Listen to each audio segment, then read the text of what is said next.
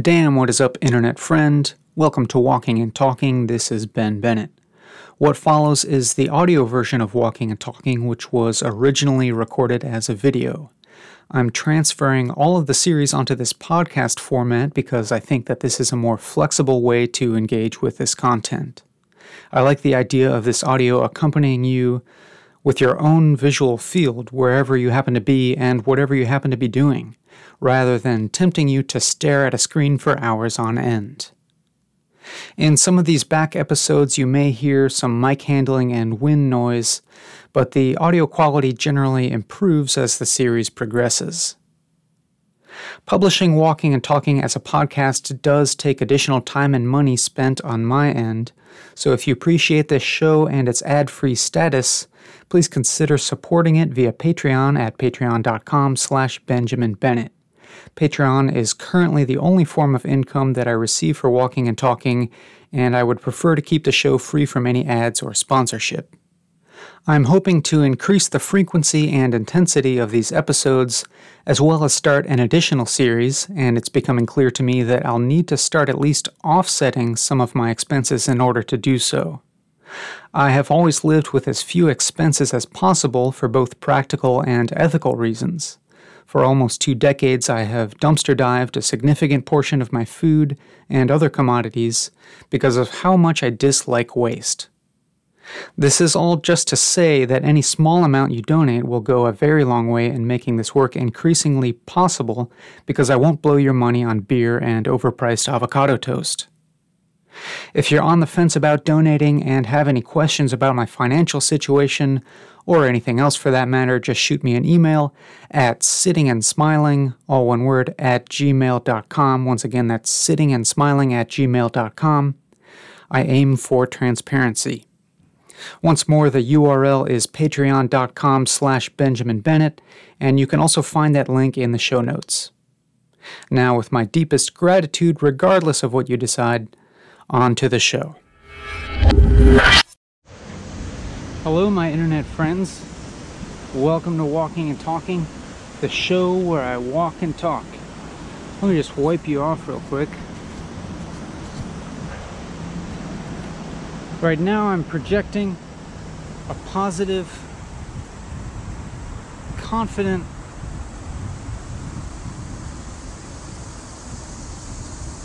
articulate, not articulate, but well enunciated image.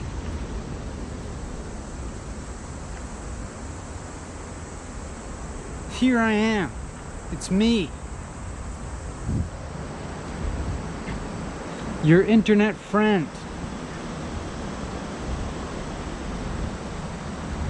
Here to accompany you through four hours of life.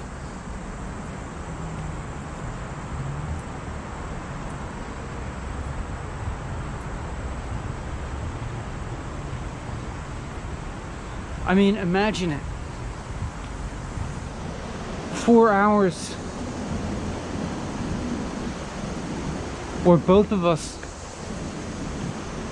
will continuously have blood pumping through our veins, coursing through our veins, even. And we'll have like, we'll have thousands of heart palpitations We'll take, I don't know how many breaths, probably thousands of breaths.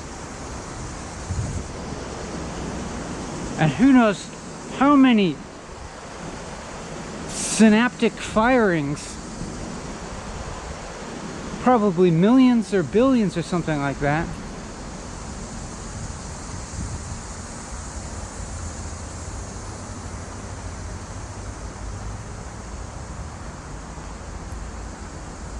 all of things, all of these things and more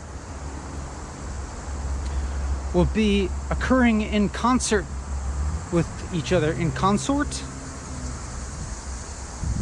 with each other in order to maintain the precarious continuity of our corporal being.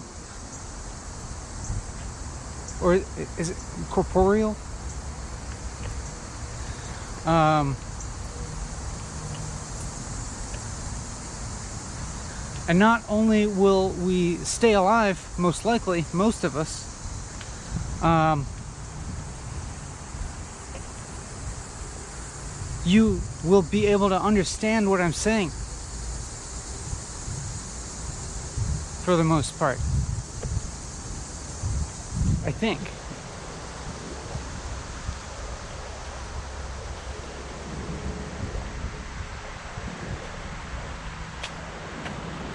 Through this media.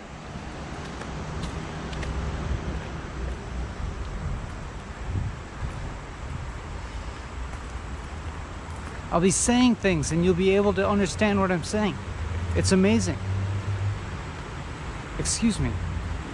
I just have to uh, pick my nose.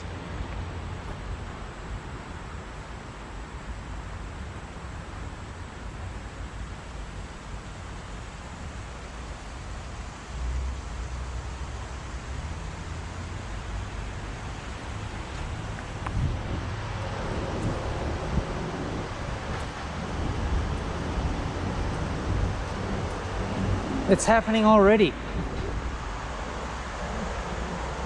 Here we are living. Even that, even that is is quite astounding. Think of how much time there was before you were born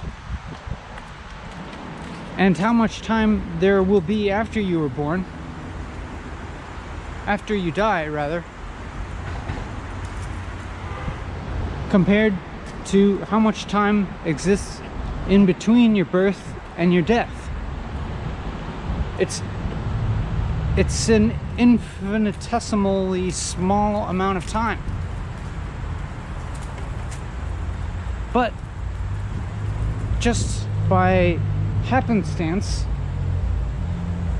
here we are occupying that same infinitesimally small amount of time, both happening to be alive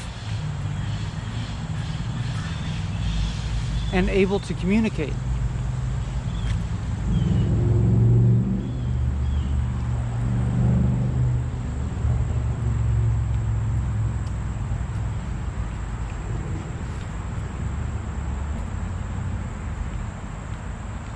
What should we do with this this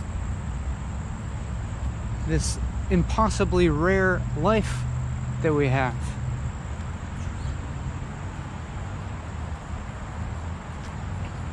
Well, I know what I'm doing.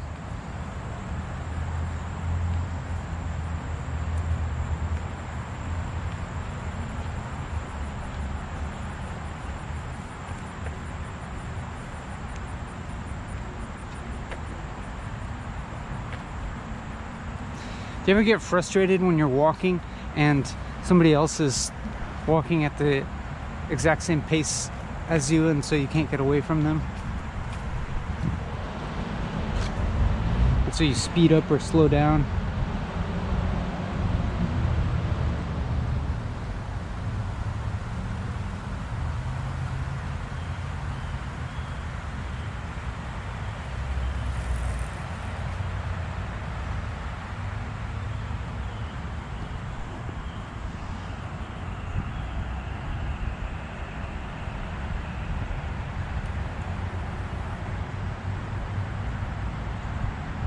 But then, you know, why why is it if it's so exceedingly rare to be alive? It's you know so incredibly unlikely. Then why is it that we're here living and, and perceiving things and moving through our life?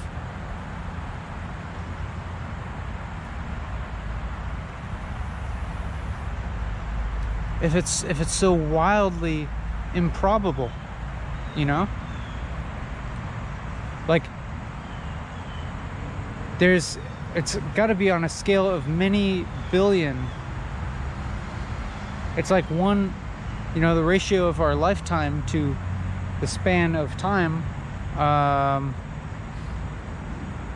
assuming the Big Bang theory is true and uh, that at some time we have the big crunch. Um, either that or the the uh, like stasis heat death of the universe. Either way,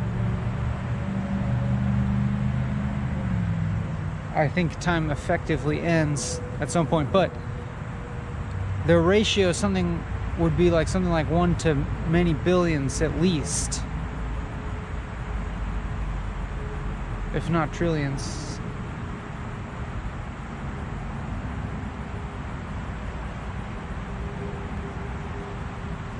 So why why is it that why is it that I'm alive now and you're alive now and we're not either not born yet or already dead? I don't understand it.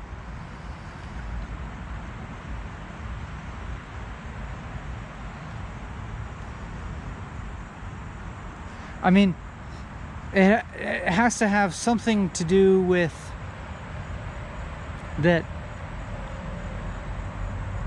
otherwise we wouldn't be able to perceive we wouldn't be able to know we wouldn't be able to identify ourselves we wouldn't have the consciousness we wouldn't have this specific consciousness to say i'm alive this is my life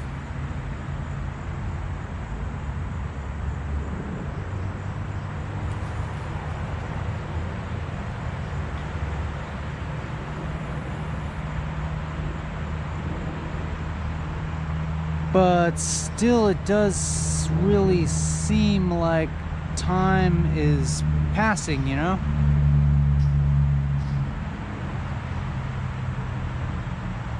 Like we can remember the past.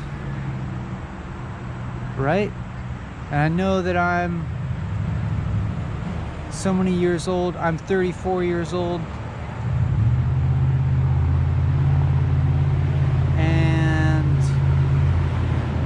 So I've lived that many years, which is a lot of days, and I keep growing older and passing forward through time until I'll inevitably die, right?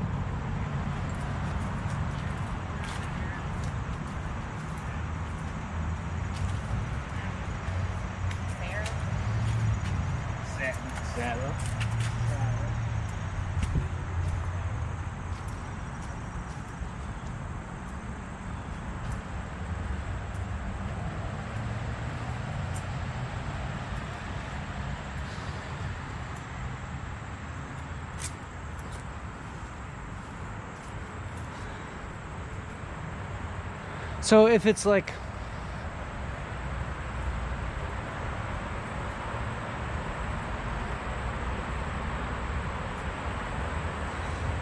if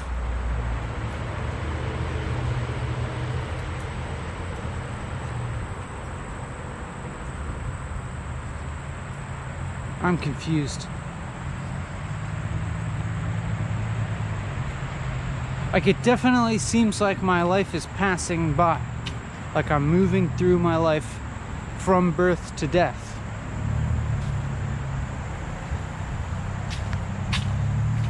There's a linear feeling of time going on.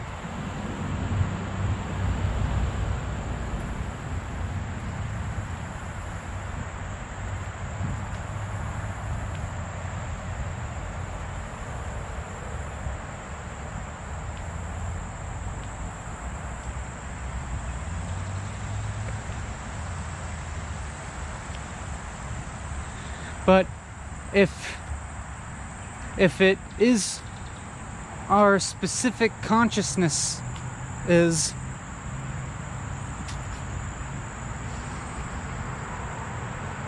that are are somehow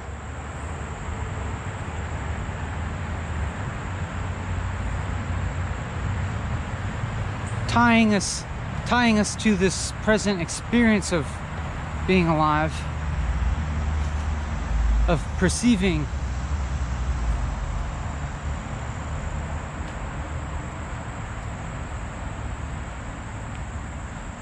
then then why is it that we would still feel this passage of time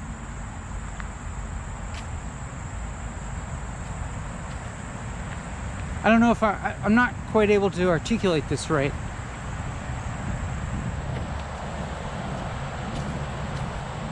But you know, it's it's it's incredibly unlikely that this experience of all of us being alive right at this moment is pure uh, luck. You know? I can't be attributed just to pure probability that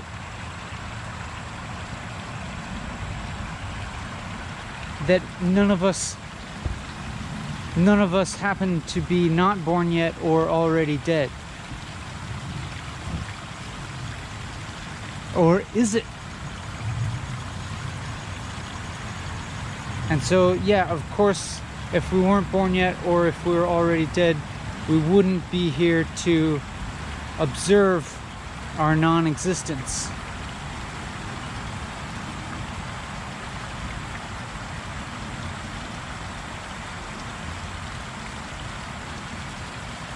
So, in that sense,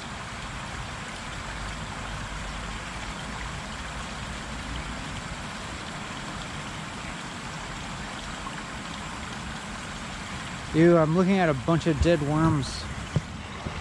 Like floating around in that water. They're actually they're like stuck to the bottom. Just a pile of dead worms. They're they're no longer around to observe their own sentience. If if sentience is an appropriate word for an earthworm, I'm not sure. Maybe not.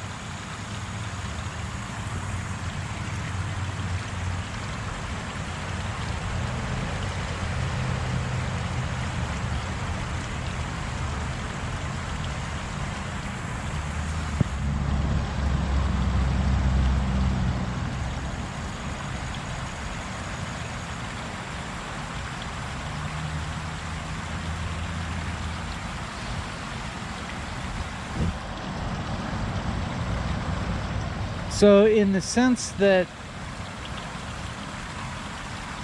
before birth and after death,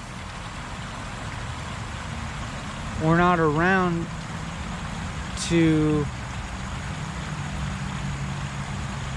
to talk about our own existence or to, to observe it, to experience it.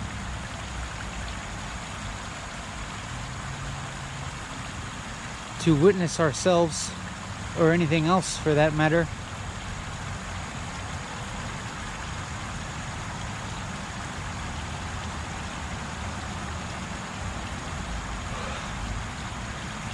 Excuse me.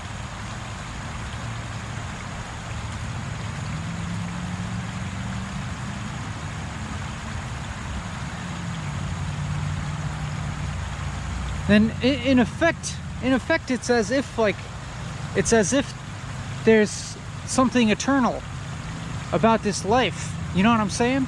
There's something, it's as if there must be something eternal about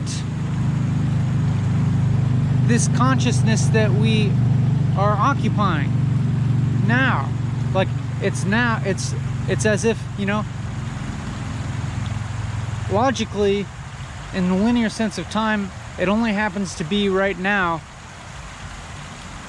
But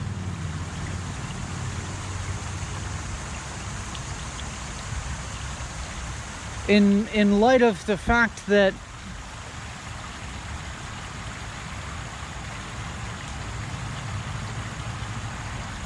that there's no there there wouldn't be a consciousness outside of it or at least there wouldn't be this consciousness outside of it.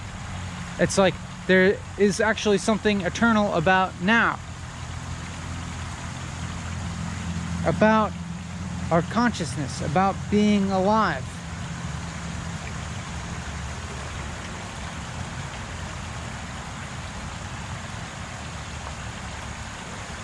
Does this make any sense to you? It only barely makes sense to me.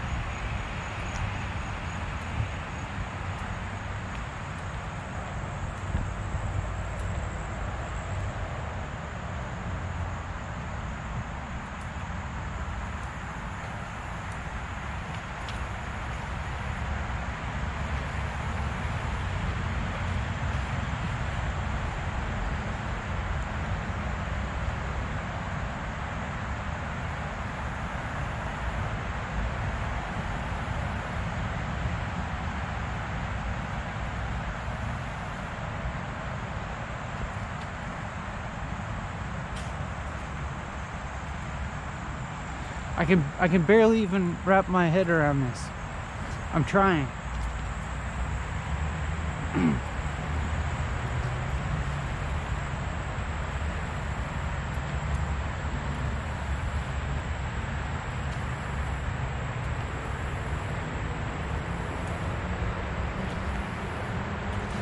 and so think about think about also not only how improbable it is that you and I are alive at the same time, how improbable, I mean, assuming you're not uh, watching this like at some point after I've died, which is possible. Um, but regardless of that, how improbable is it that that you're hearing this right now that we're having this conversation. Not conversation monologue whatever. That this communication is happening. How improbable is it that you're he- that you're you're doing this right now that you're having this experience exactly? I guess uh,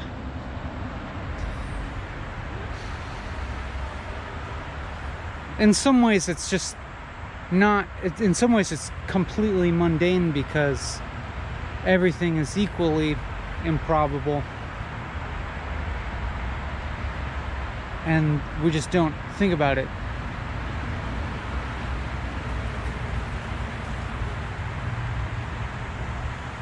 It's only only the fact that I'm calling to attention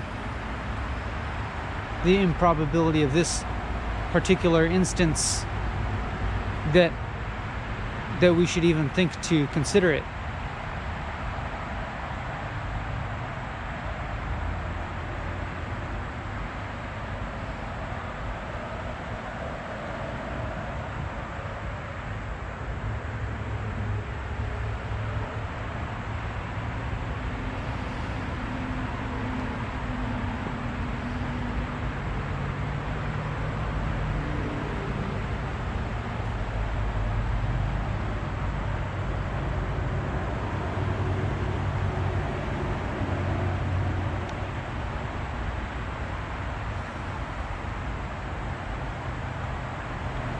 It's like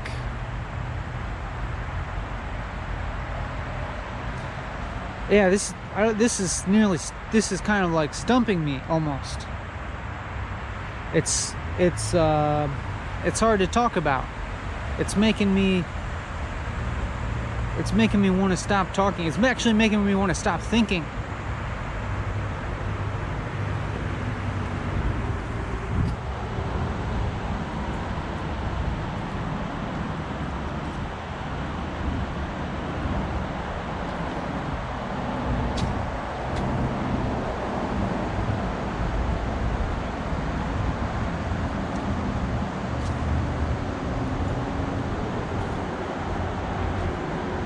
I, just feel a little bit stuck on like why this experience right now?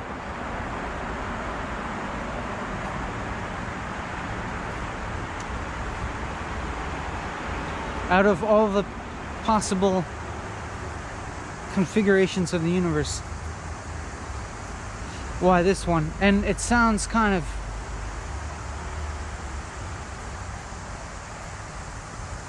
It sounds kind of dumb because, of course, why not?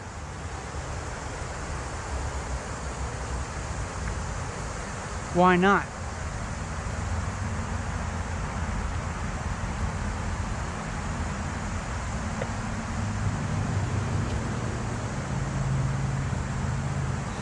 Maybe it is the case that um, our self perceived specialness, uniqueness, is actually a result of our perspective.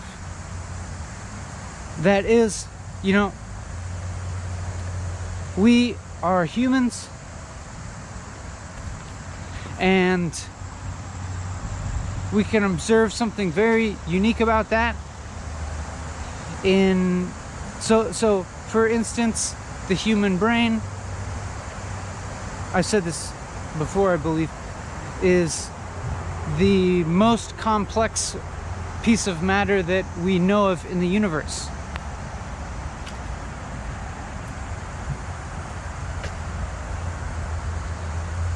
And so that is that's like outstandingly unique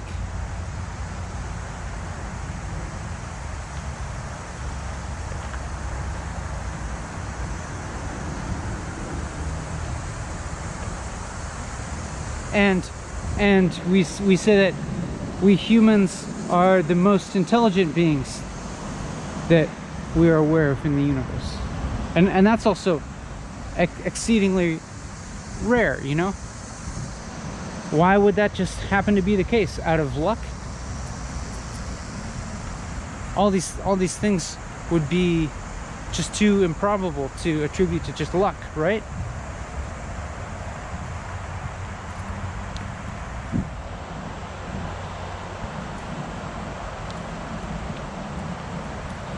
but perhaps it is the nature of our intelligence the specific it, it the specific um, quality of our perception and our intelligence that causes us to to see ourselves as the most intelligent like it like it's a specific configuration of of brain that is actually able to perceive itself.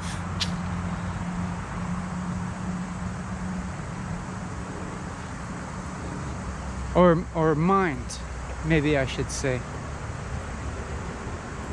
Because the brain brain can't actually perceive itself.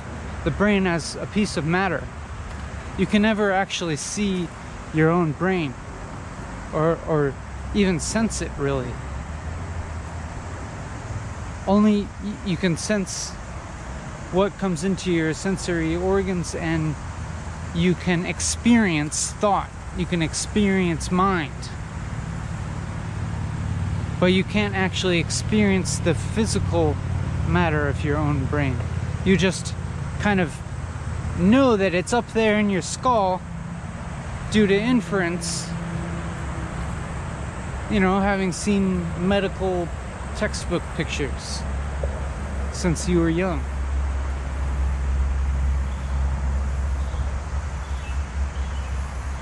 It could be a grand conspiracy that we have a brain at all. It's like the flat earth theory. Maybe, maybe actually there's just this uh, huge conspiracy out there just to convince you that you have a brain inside your skull. And actually, you have like, actually, there's just like, I don't know, a bunch of rubber in there or something. Or a black hole.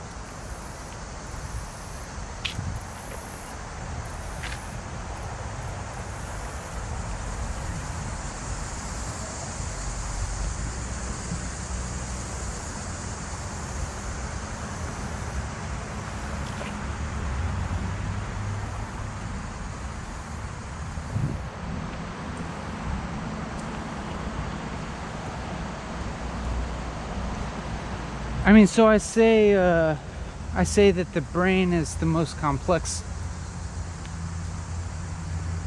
piece of matter that we know of. So how do we how do we gauge complexity? You know, um, complexity would would have to do with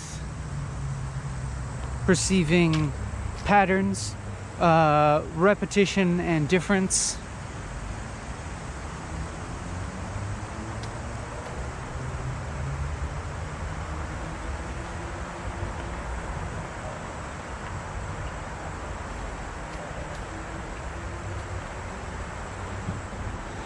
And perhaps it is the case that uh, that that is that is actually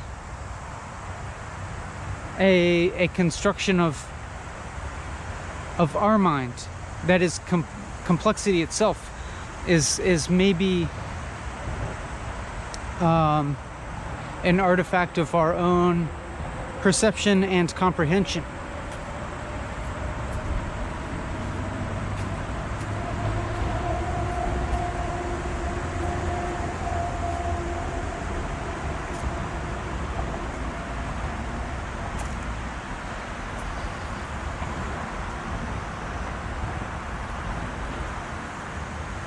Like, for example, it might um, be dependent on the scale that we can perceive.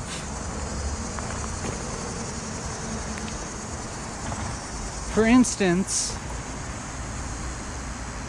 maybe if you could, maybe if you're looking at some piece of man, matter that appears homogeneous like uh, let's say let's say like a piece of granite from afar. Let's say you're looking at a piece of granite from afar. Just a huge rock. And it doesn't look that complex. It's just a it's just a rock. It's just like one thing that you can kind of um, you can easily wrap your head around and kind of surmise in your perception of it. Then, if you get really close to it and look at the fine grain detail,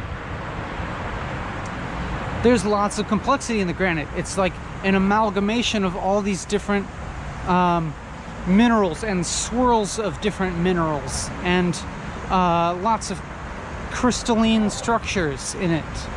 Uh, and and if you at at the right scale, it's enormously complex and would would contain enormous amounts of information you could say. Or it would it would it would require it would require enormous amounts of information to describe it at a certain scale.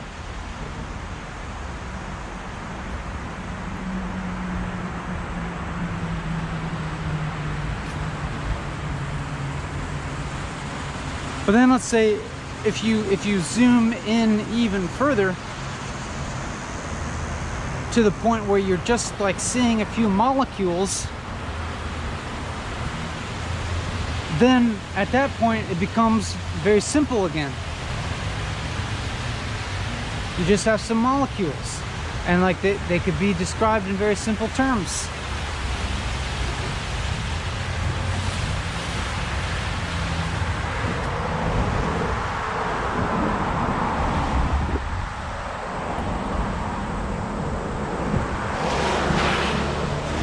So it seems that it seems to me that complexity itself is not a objective or inherent um, quality in terms of uh, like like scientific materialism or physical physical materialism. That is without the observer um, complexity has no meaning. There is no complexity.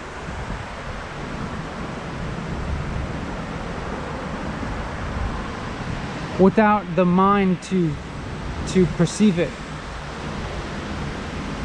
Complexity and therefore complexity is really a function of perception and comprehension.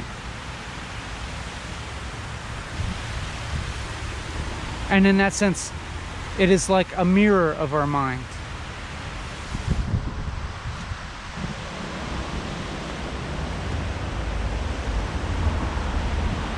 And when you think about it that way, it's not so surprising that in our measure of complexity, it's the own human brain that comes out as the most complex of, of material objects.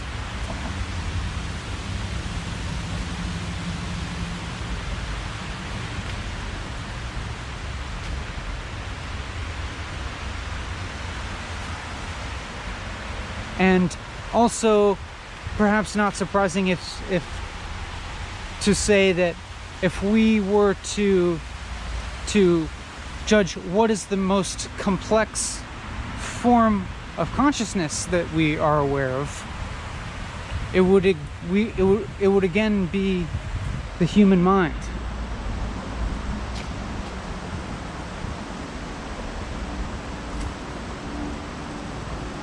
It would be the human experience the human experience as far as we are aware of is more complex than um, than any other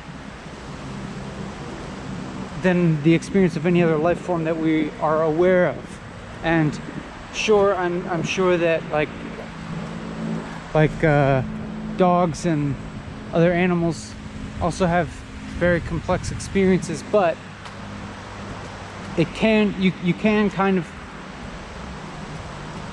demonstrate that the human experience has additional layers of complexity on top of that of of other animals and other life forms. Just in in terms of like we have both we have like sensation perception conception and, and all these very abstract thoughts um, that that other animals lack.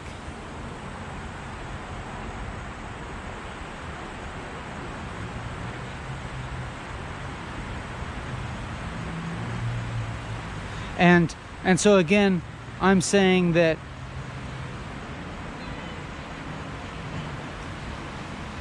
I'm saying that um,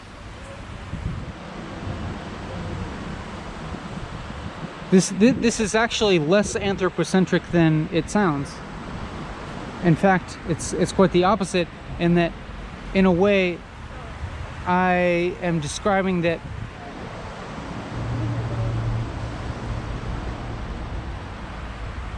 that our our conception our, our even our perception of the entire world is is almost um,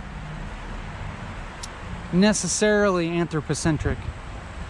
It is centered around our own experience necessarily in that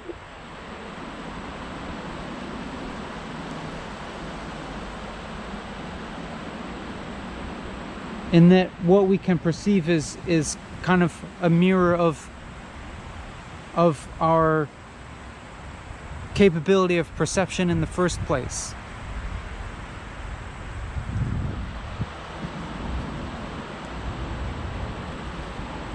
I'm not sure if this battery is gonna last.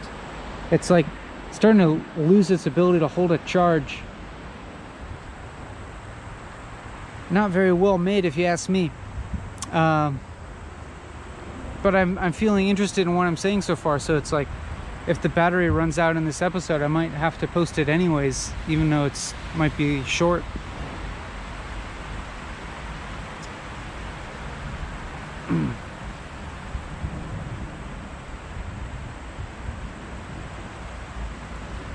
Um, but anyhow,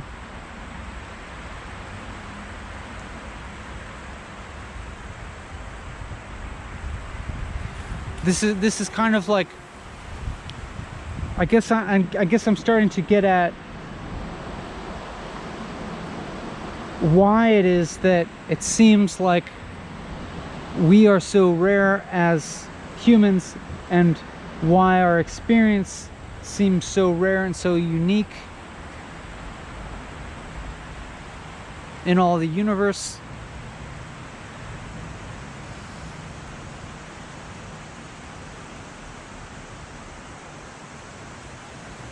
And then like beyond that, maybe we can start to get to like more of the individual level and more of the immediate experience level. Like why, why specifically am I me? Why are you specifically you? And why are we experiencing specifically this moment as opposed to some other moment that has exist has existed in the past or will exist in the future?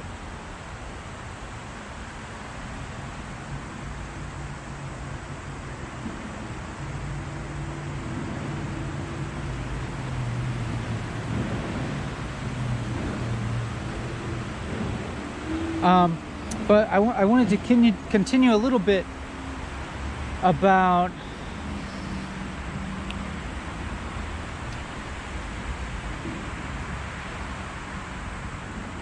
this um, anthropocentrism and why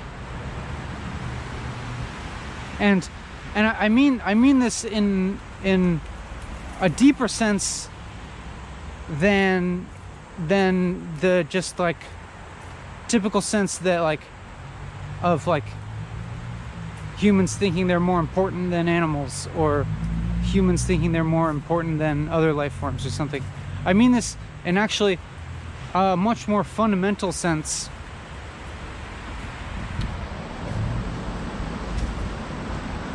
of like of like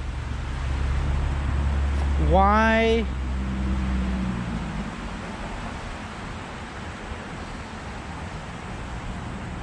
why does the human experience why why is the human experience paramount in our experience? And in in some ways this is kind of a tautology in that um, it's it is paramount because it is our experience.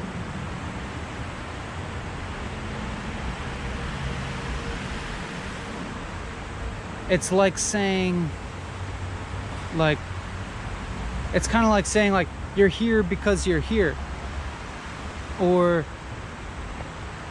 you're you because you're you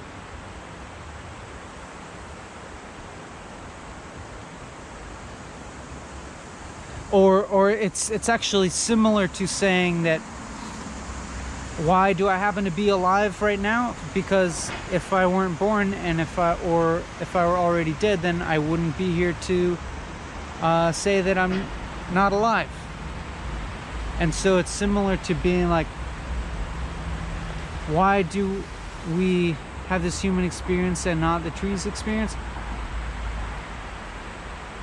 Because if we had the trees experience, we would have the trees experience.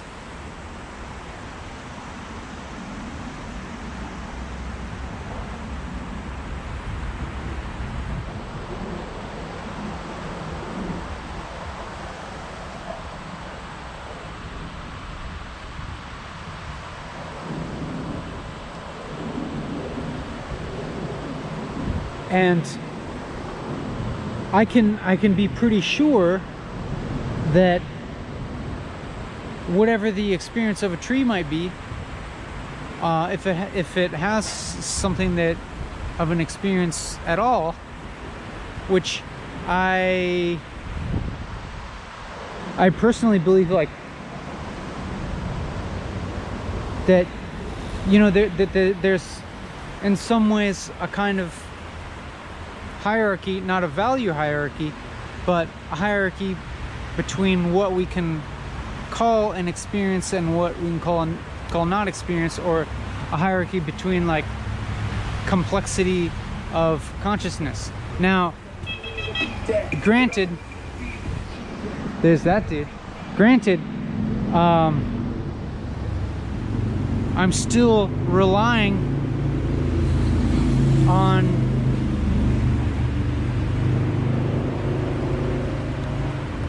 on my own, you know, self-centric conception of what complexity of consciousness is. You know, I can only base that upon my own experience of consciousness.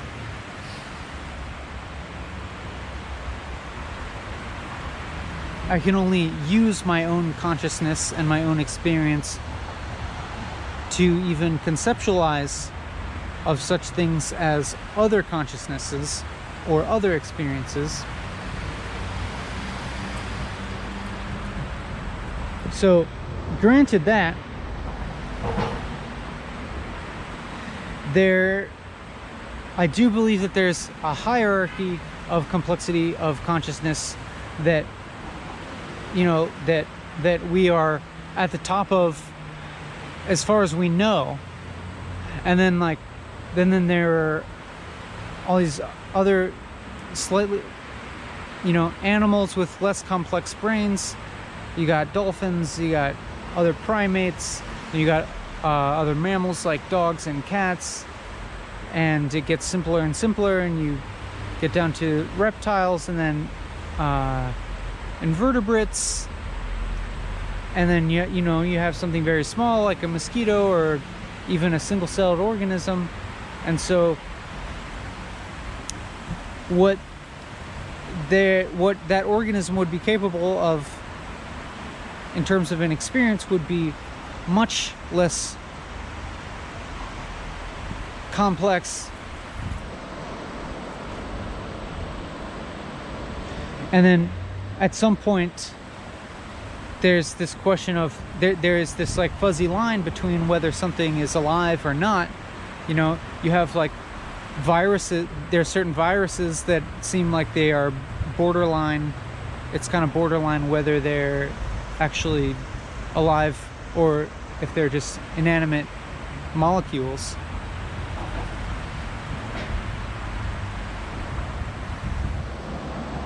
And then you have plainly inanimate matter like rocks and so forth. And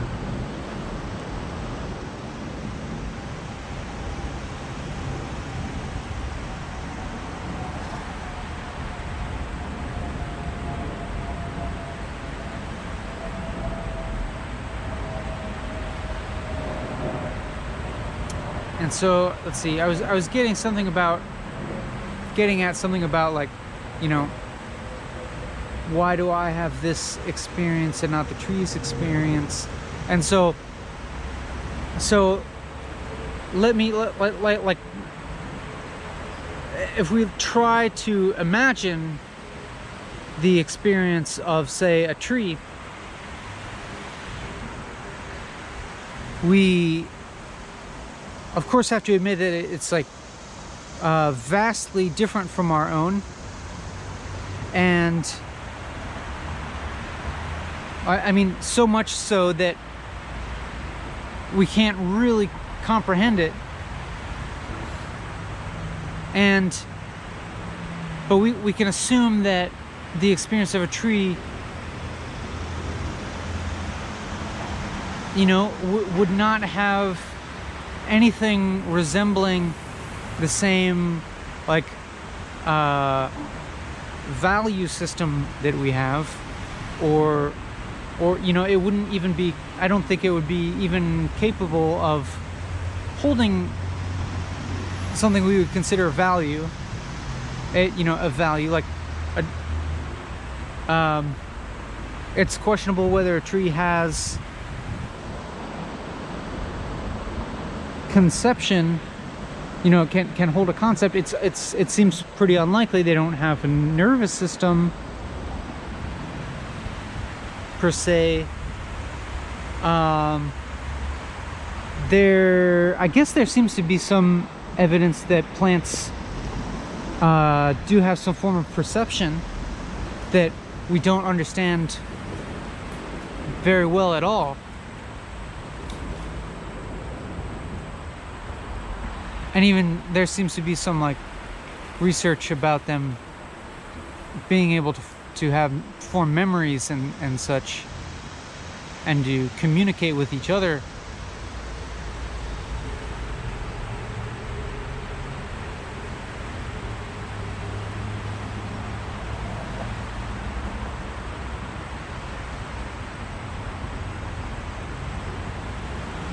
but this is all to say that the experience of plants or the consciousness of plants.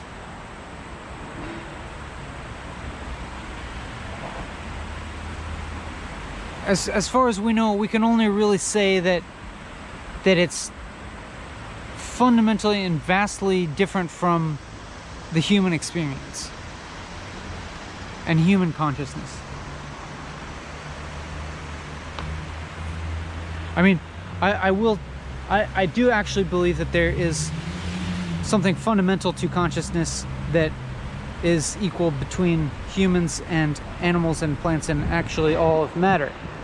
all of existence. But I'll I'll maybe get to that later. But for now, we're saying that plant experience is fundamentally different from our own. and it's it probably is nothing like the way that we perceive a plant.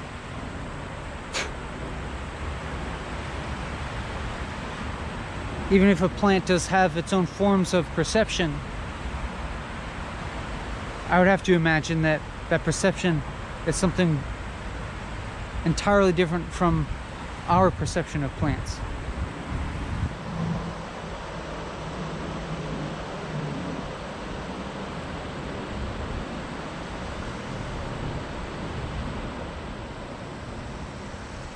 So, as humans, very many of us have a concern for other life forms.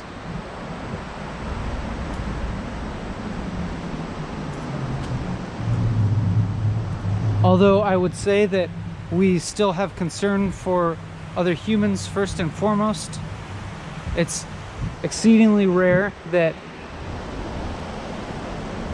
that people genuinely place the welfare of other animals and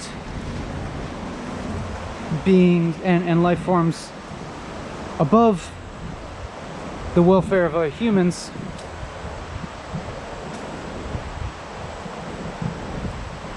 I mean there may be a few cases but it's exceedingly rare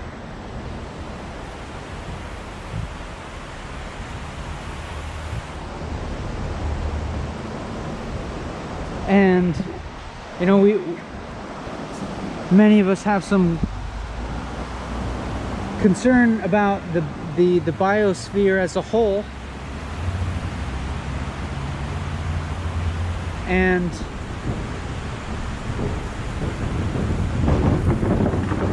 for many of us that might be linked to our concern for the human species you know, it, like maintaining the biosphere may be for many of us important primarily because it sustains humans. And if we threaten the stability of the biosphere then we threaten the stability of ourselves. I would I would say that that is probably the main motivating factor and also for many people, they may be concerned about the biosphere for its own sake as well.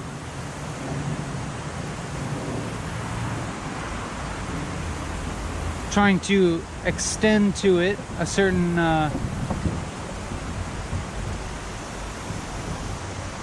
innate value apart from this the, uh, the service of humans.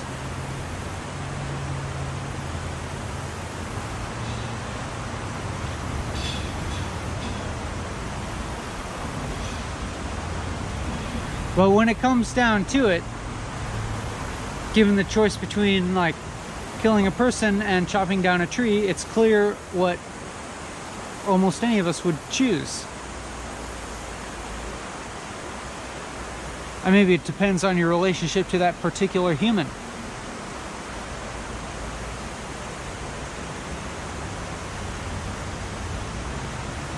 Maybe if it was an evil human, you would say kill that evil human and save the tree. But evil implies that that person is is uh, malevolent, malevolent or dangerous to other humans, and so you're still in that case valuing human life on the whole.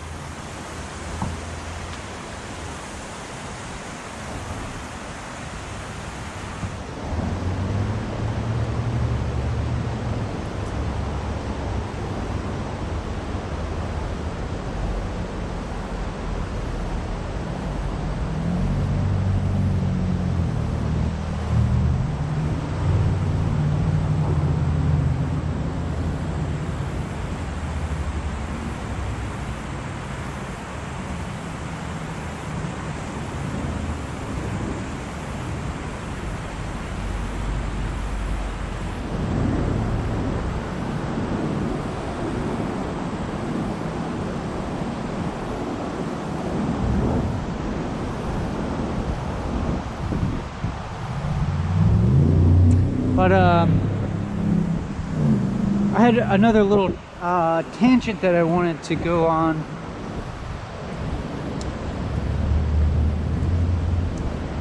Which is throughout human history,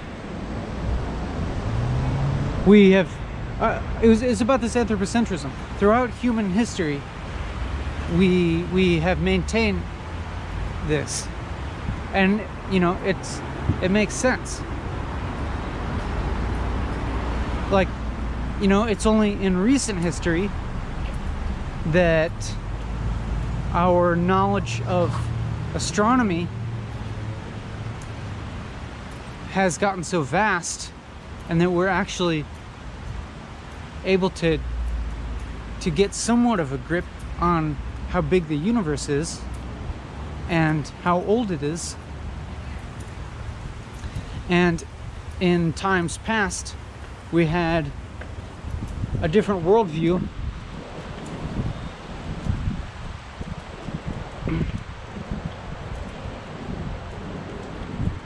You know, we thought that the planet Earth was the center of the universe around which everything revolves which like of course why like of course you would think that like you just you look up in the sky and you see everything you see the stars turning around you. So like why would you not think that that the world is the center of the universe? And like it's it's it's the it's the base of your perception. It's like the place that you're looking from. You know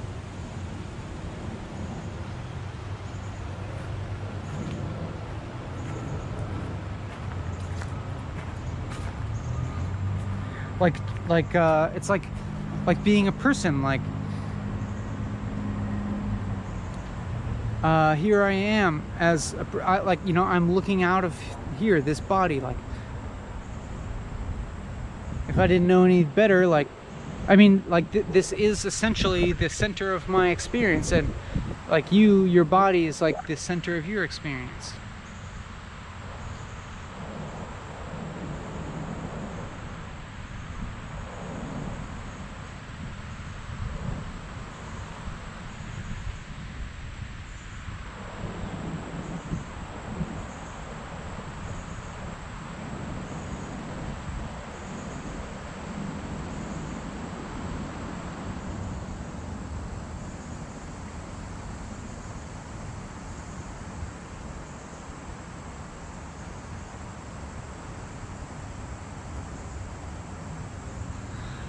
So it's like um, it's like it's like wherever experience exists it is it is centered there.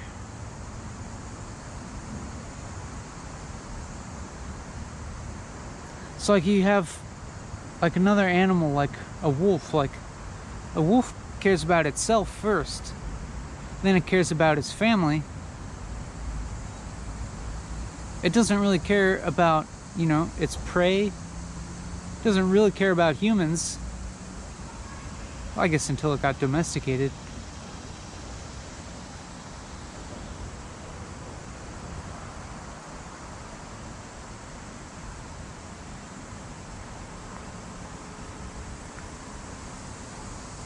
It's just, it's, so it's like all experience is centered in itself. And you know we had um,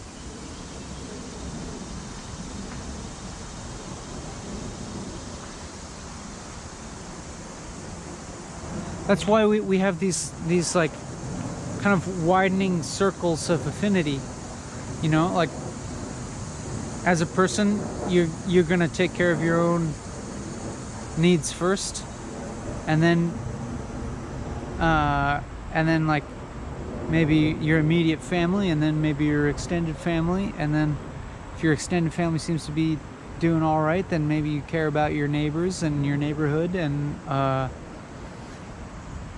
and like hi- historically we have had these like um, tribal and ethnic groups that um, are tightly tightly bound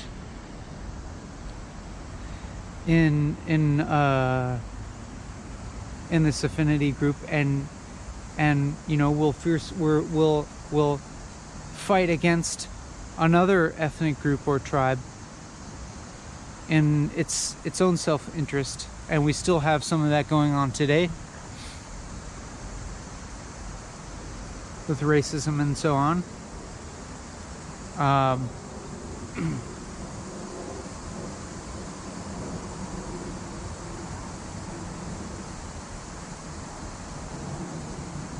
and in a way that's that's uh, similar that that's another effect of you know like of the the limitation of our consciousness being being centered where it is. Uh, as evolution goes forward and I don't just mean biological evolution but also a cultural evolution and this wi- these widening the widening circle of affinity can extend to you know the whole human race hopefully and then the whole biosphere and then maybe to all of matter.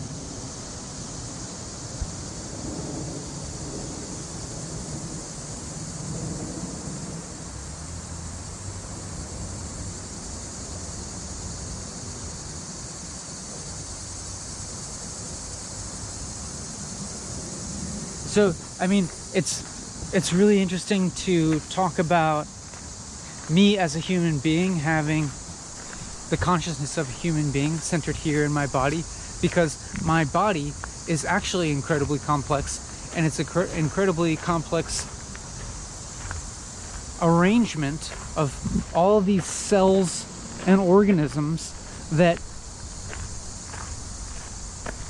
previously in evolutionary history we're just act we're just like autonomous little things you know life started off with single-celled organisms.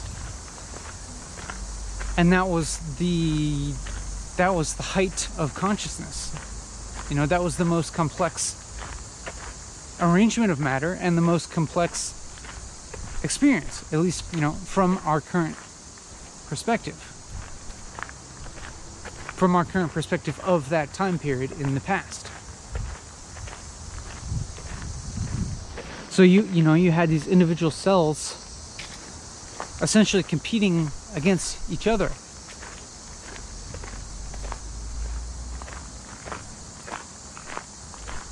The way that individual humans compete against each other. And then at some point they joined that you know cells started cooperating, joining together in you know physically joining together and then you have this multicellular organism and like so it's like whatever remnants of consciousness existed in those individual cells merged. It merged into a singular consciousness of a multicellular organism which became increasingly complex and its consciousness became increasingly complex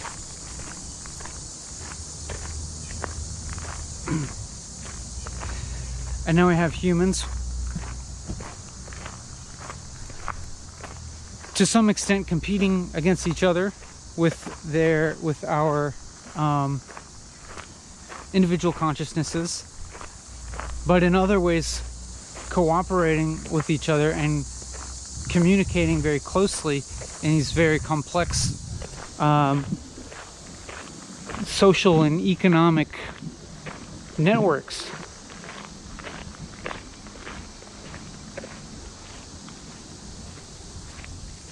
Which can be viewed as the beginnings of a superorganism.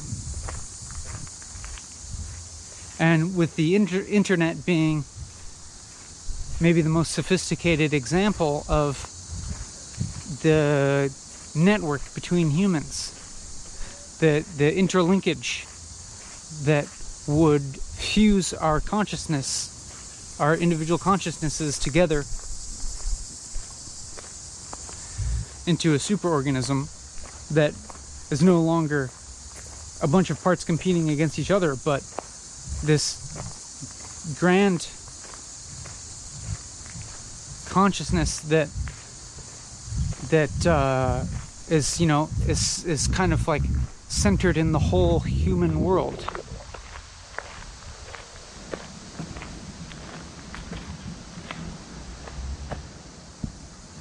And that that would imply that would imply, you know, hopefully the, the end of uh, this like tribalism, ethnic uh, conflict, uh, racism and bigotry, etc.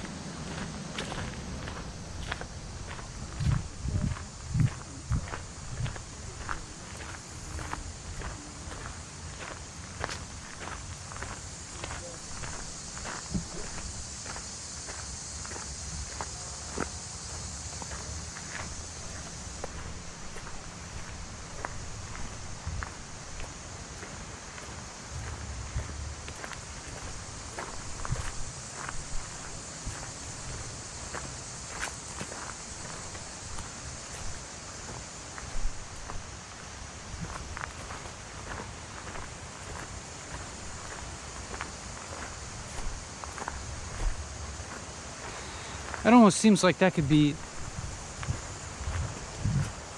a whole episode. I feel like I could stop there. Or I could go on forever.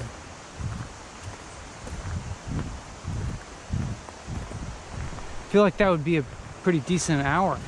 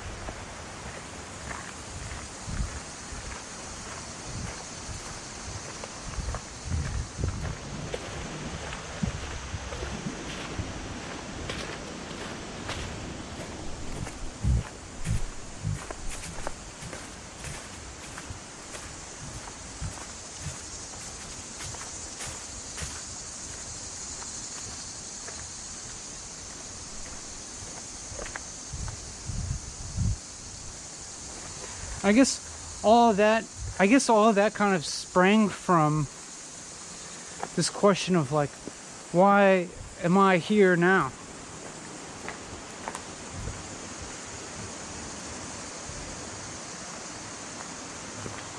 And why are you here now?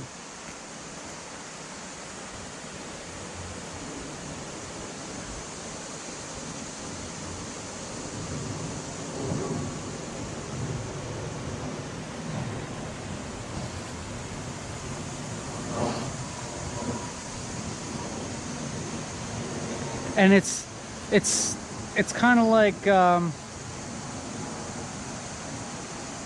like we are here now.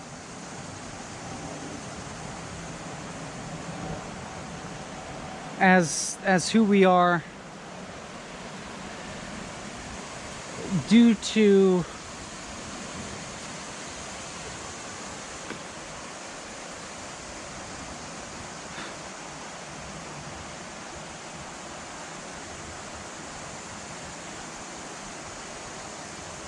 due to the ability of our consciousnesses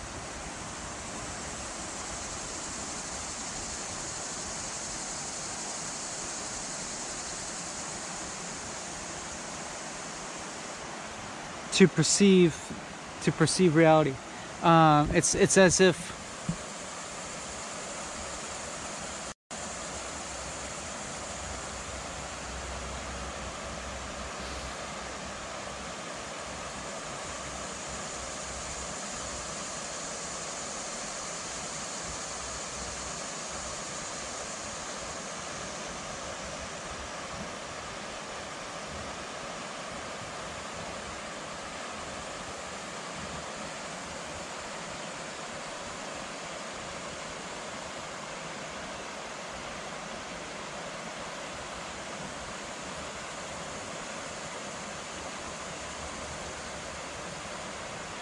it's it's I, I almost feel like the the form in which we exist is kind of like dependent on this the scope of our consciousnesses to like to per, to perceive and to identify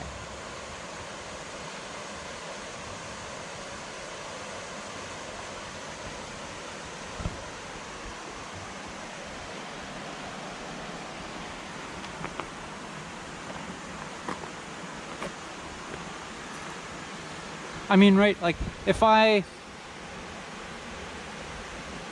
like, say, say I was, like, a less sophisticated and worldly gentleman,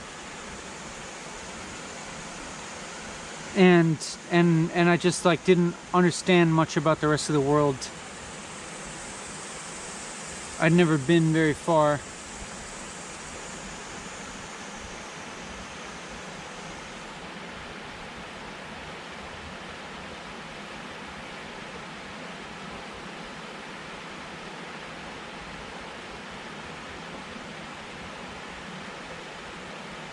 It's like my worldview would be more limited.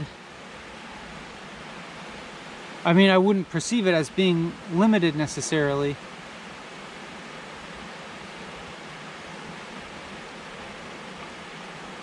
But like, it's like whatever I knew, I could only see myself in context in relation to what I knew. And what I knew would be the only thing that I could ponder about how and why it came into existence.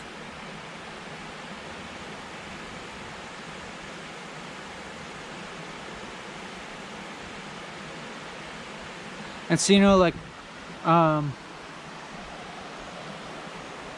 animistic worldviews, I'd make a lot of sense if you if you um, haven't been exposed to anything else, it, the animistic worldview being like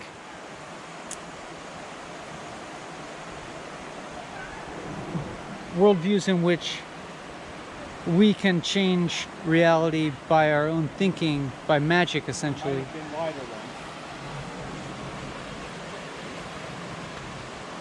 Where like it's almost as if like I as an individual uh, gaining a certain kind of power or like like being being in a way a center of the world in that I would believe that I would have the power to change reality by my thoughts. And then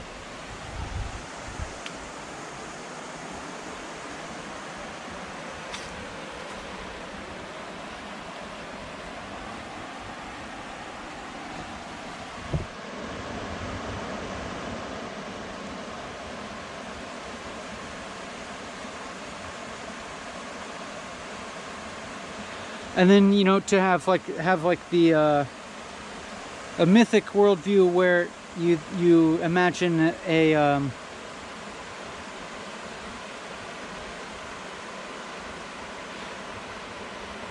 a, a human-like god or group of gods that are omnipotent and control everything. It's like that that's a, again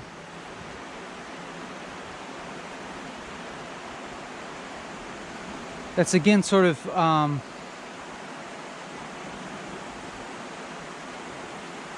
a worldview that is a reflection of our own consciousness and experience. Like, like of of course we would think that that the omnipotent power was like ourselves because because of this this experience is like is what we have to perceive the world and it's the most complex thing we know. It's like, yeah, our experience is the most complex thing of, that we know because it's our it's our whole mode of knowing.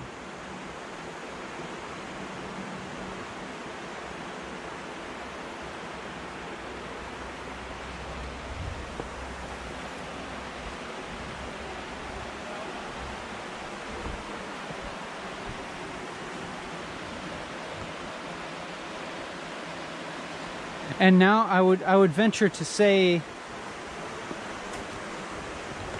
that the newer like scientific rational worldview is again a reflection of our experience, a reflection of the human experience. And that I, I actually think that um, our our conception of the laws of physics and so forth are reflections are re reflections of the structure of human experience. And uh, let me let me see if I can try to back that up a little bit but like for example what I was talking about earlier about complexity and why is it that we perceive the human brain as being um, the most complex piece of matter in, or in existence.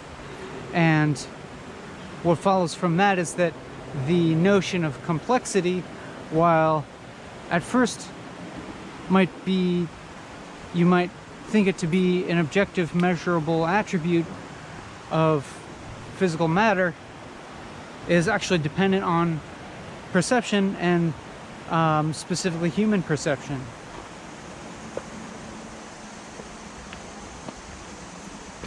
That is like complexity in the, the terms that we humans have defined it.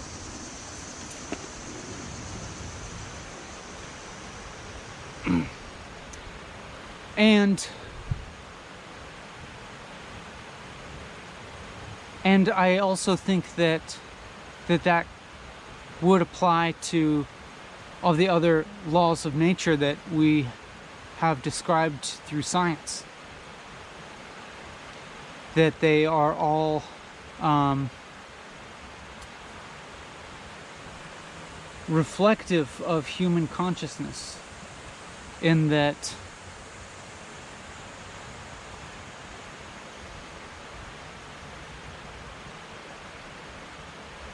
in that um, in that in that our perception is actually an a a uh, integral part of the existence existence of any of those laws of nature, and that come that becomes kind of clearly true in quantum physics.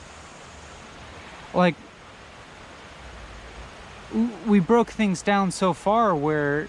Uh, we got to this conundrum where observation seemed to actually determine the the existence of a particle or the location of a particle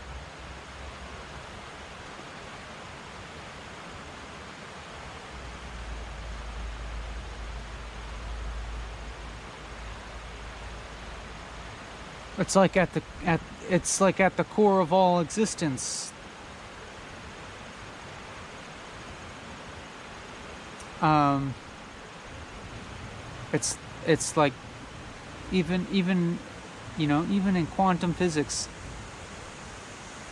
consciousness is creating the material world.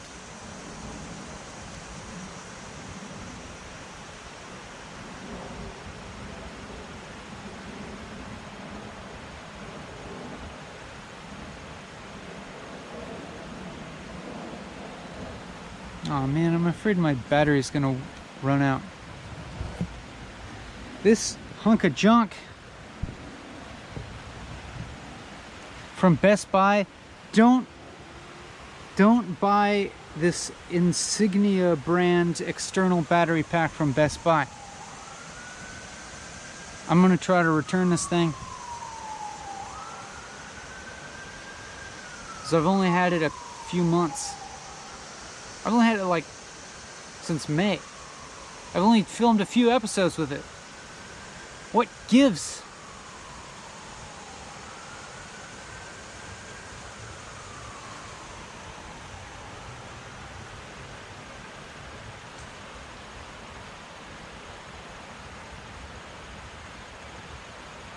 Maybe I have, maybe I have to post a short episode. Would that be kind of a bummer? Does it break my rules?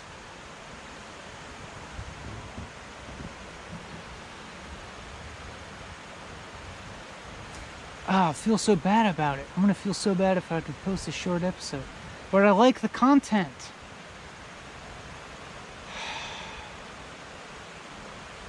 It'll be it'll be a good episode despite its shortness. It's like not in not not really endurance based, but um, I feel like it explains some stuff.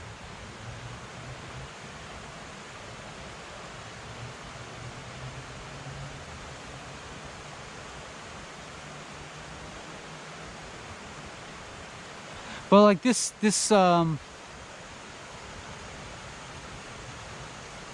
you know this notion of quantum physics of of, um, of consciousness actually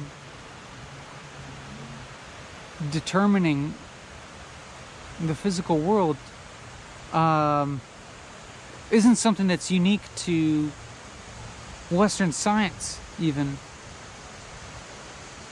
Oh, big fly. Um, even even well before the advent of that, uh, there were mystics saying the same thing.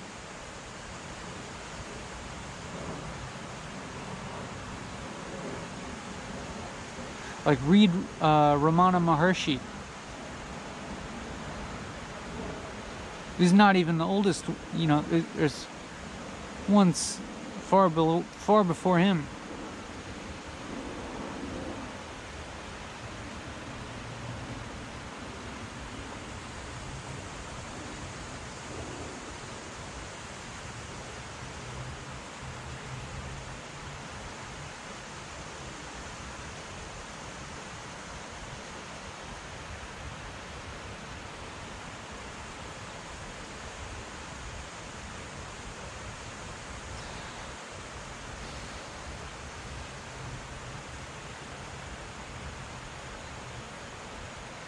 So we, we've come a long way from starting off asking this question of why why is it the case that you and I happen to be alive right now?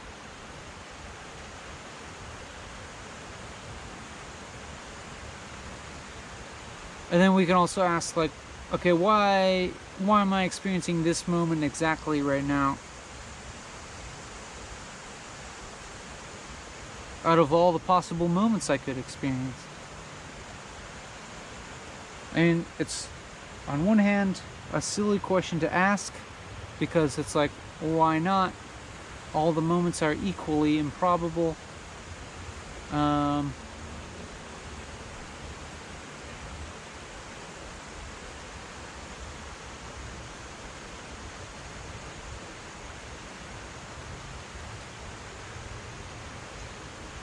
And so, like, what is what is the the uh, specific nature of this moment exactly?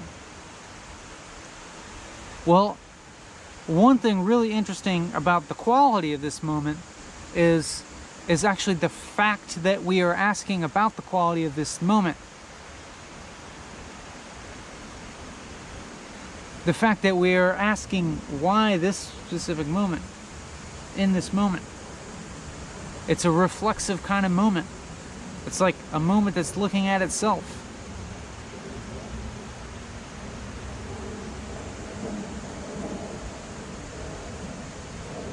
And something about that, for me, makes this moment feel special.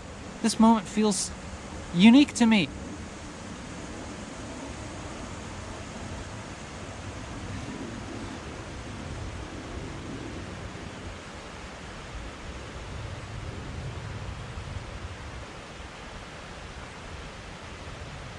It feels somehow expansive, exalted.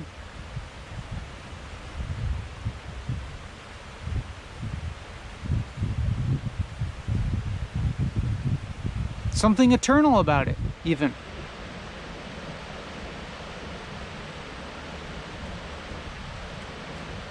But why this moment exactly?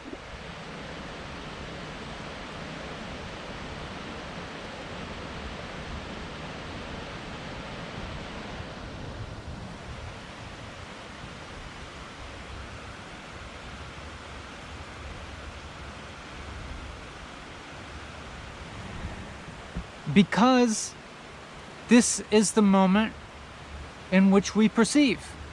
This is the moment that we perceive the moment. It's the moment that we perceive our own perception.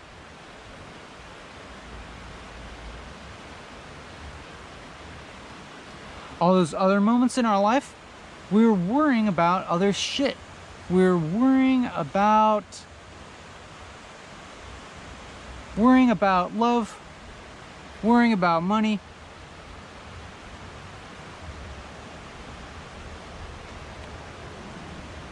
Worrying about lunch.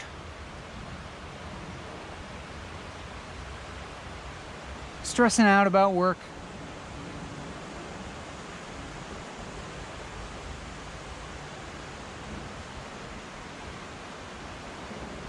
Watching a movie.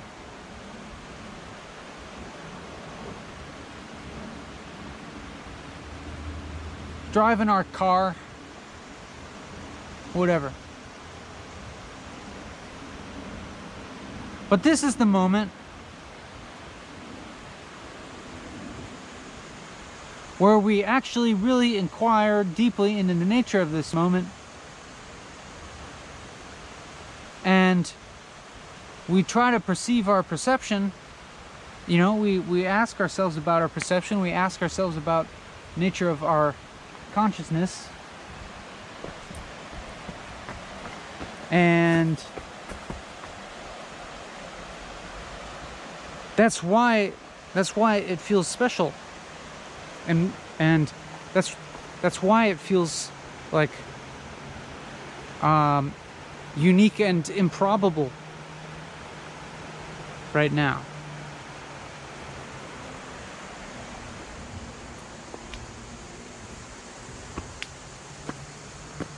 And the thing about this moment is when you have it, it doesn't really matter uh, how long it took to get here.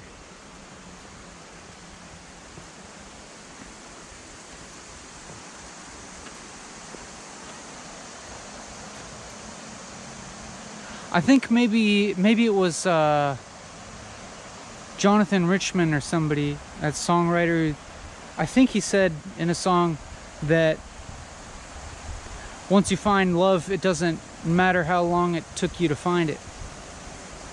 Or it, it doesn't matter that it took so long to find it.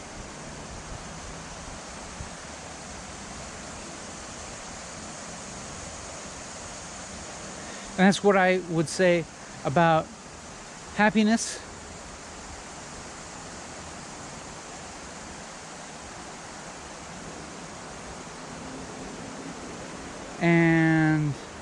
I would say that about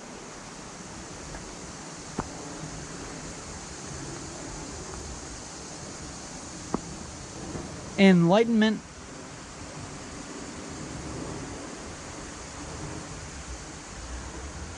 Uh, and just we can we can uh, we can like we can even like skip that term uh, and just say like forget forget about enlightenment and just say like like understanding the, like the understanding of like what time and experience and consciousness is.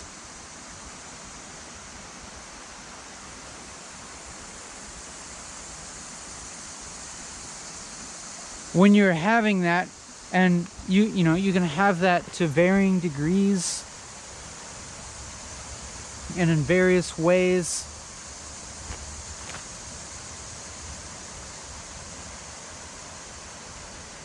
And for various durations or whatever when you have it it doesn't matter how long it took you to get there. That's like that's that's like being alive right now. You and I are alive. And it doesn't matter how much time there was before we were alive.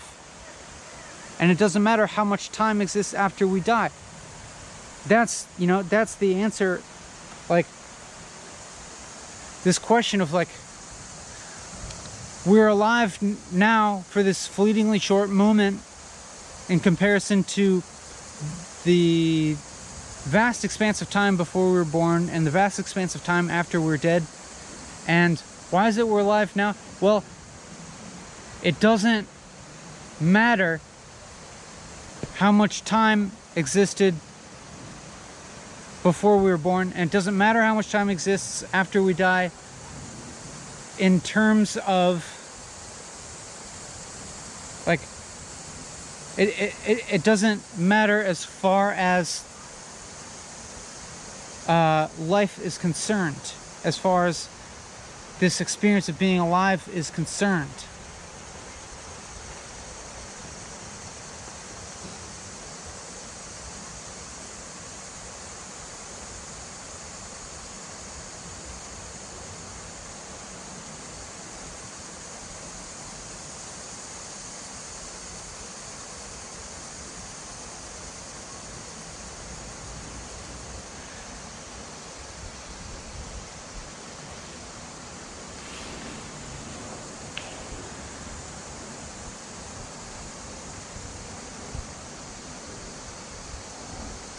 Because in in a like in a in a in a vacuum of consciousness whatever consciousness exists in a sense expands to fill all of existence. Like we can say that there we can say on one hand that there is existence outside of our experience but on the other hand, that that in its in its you know escape beyond our experience it's like our experience expands to fill all of what is and you hear me saying this but like you know ask this of yourself ask this of your experience like what exists outside of your experience, spatially, temporally.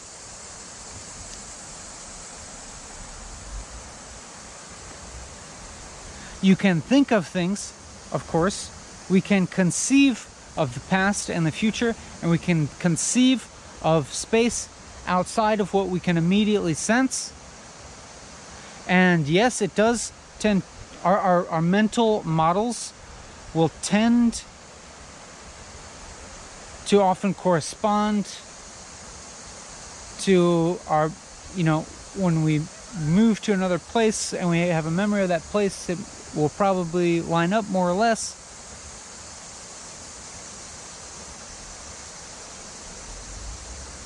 But what exists outside of your experience of right here and now, you know?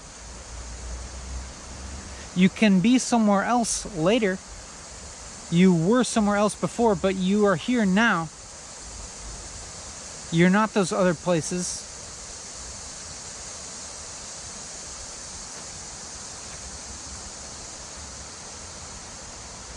And so it's like those things exist.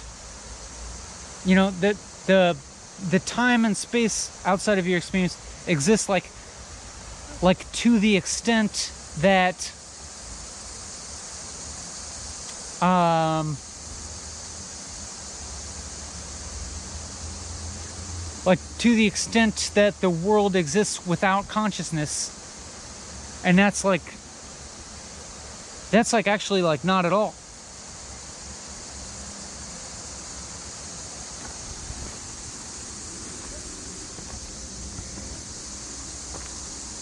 know without without the observation of the particle it's it's like it has it's just an indefinite you know it doesn't it lacks substance. It lacks it lacks actual materiality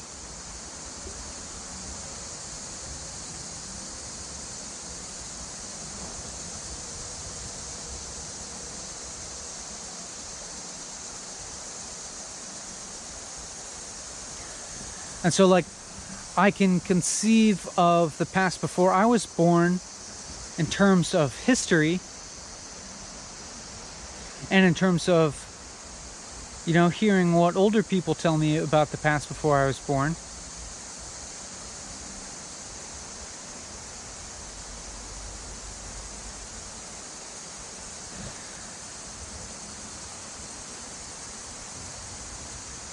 And so as, as far as my as far as my experience is concerned the past can exist in that type of mental model the, the history within my experience. I mean this is starting to sound a little bit like solipsism but it's it's not it's not like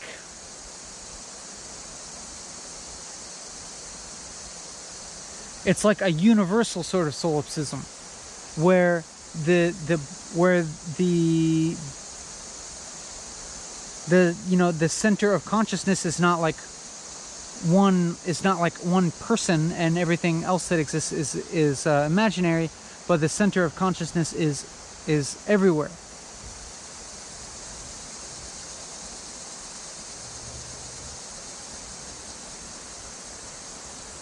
everywhere consciousness is dreaming up itself.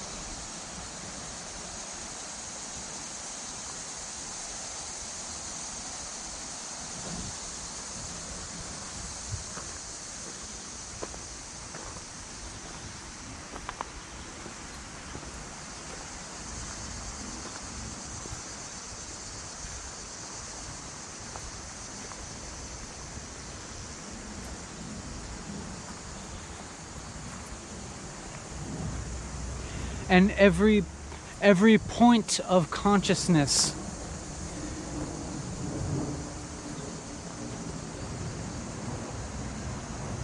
Is is kind of mirroring reality based on itself.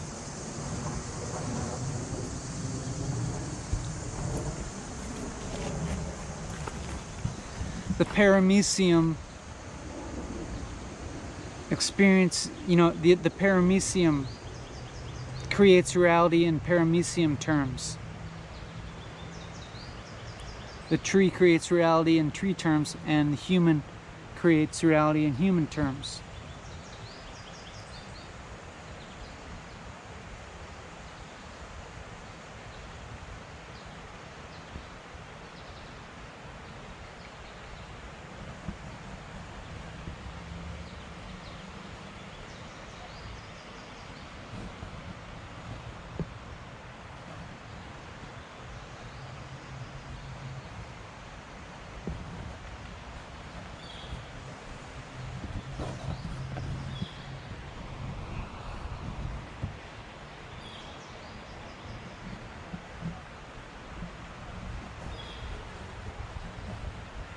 I like the rock creates reality in rock terms.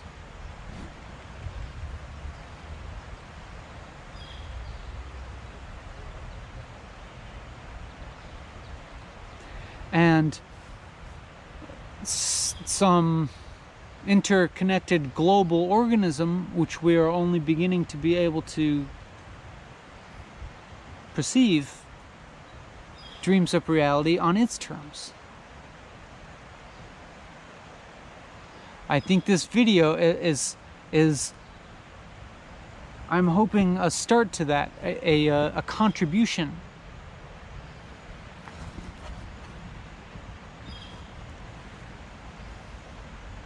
It's a type of communication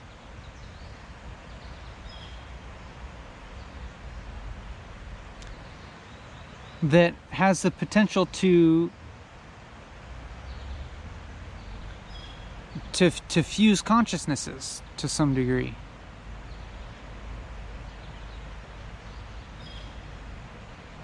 I mean, at least in terms of these thoughts, like it's it is fusing our thoughts. The the just the the act of you hearing this and listening to it and, and understanding.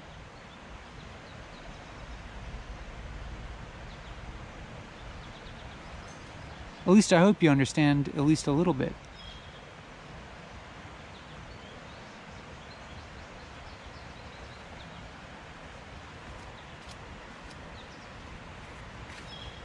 I'd love to hear from you if you understand this at least a little bit.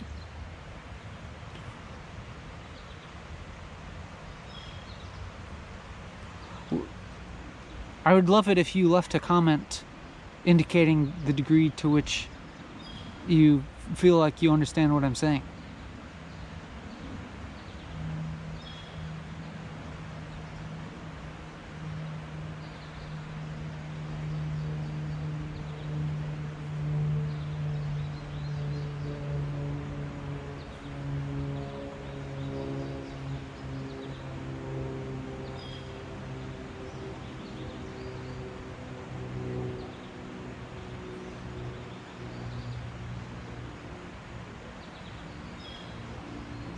Again feel like this could be enough already. Like, uh, like I could end this video.